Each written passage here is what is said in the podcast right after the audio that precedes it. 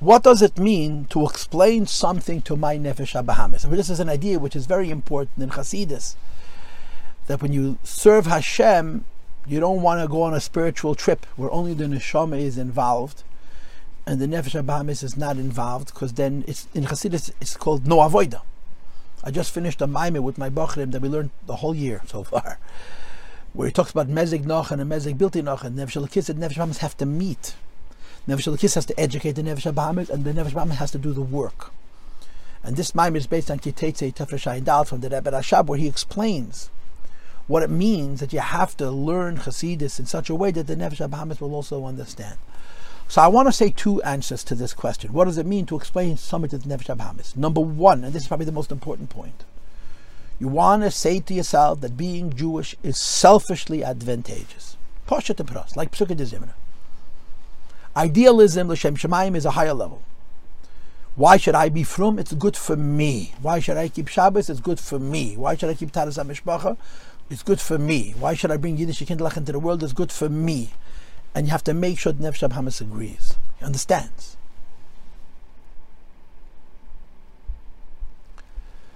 And it's very important to be honest about that. You know, we are all very entangled and confused about the Lishma and the L'Shem Shamayim and the idealism. And the result of the idealism is like the Rebbe says, learning Torah Lishma is not good. You have to learn Teda Adaita de Nafshe and then reach Torah Lishma. La'oilam yilmed adam, or the Rambam Lashon Yasak adam b'Teda b'mitzvahs afilu shalei Lishma, shalei Lishma. You have to dafka start shalei Lishma, like the Tezan Teda Eda badim shminis shebeshminis.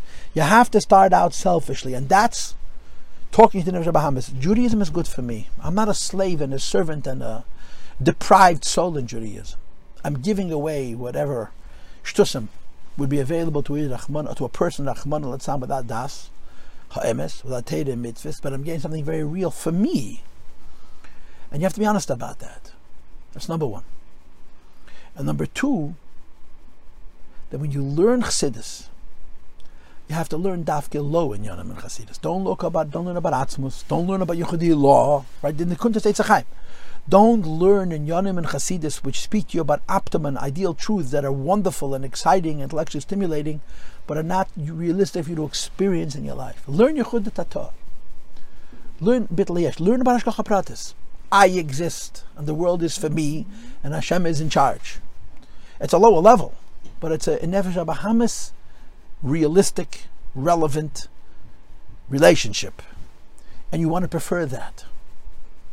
And that's a second idea. What does it mean to teach your Nefesh Abahamis? You want to speak to the Nefesh Abahamis, the Nefesh Abahamis language. So number one, you want to learn, you want to appreciate how Yiddishkeit is selfishly advantageous to me. Number two, you want to learn in Chasidus ideas that the Nefesh Abahamis is able to relate to and understand. Thank you.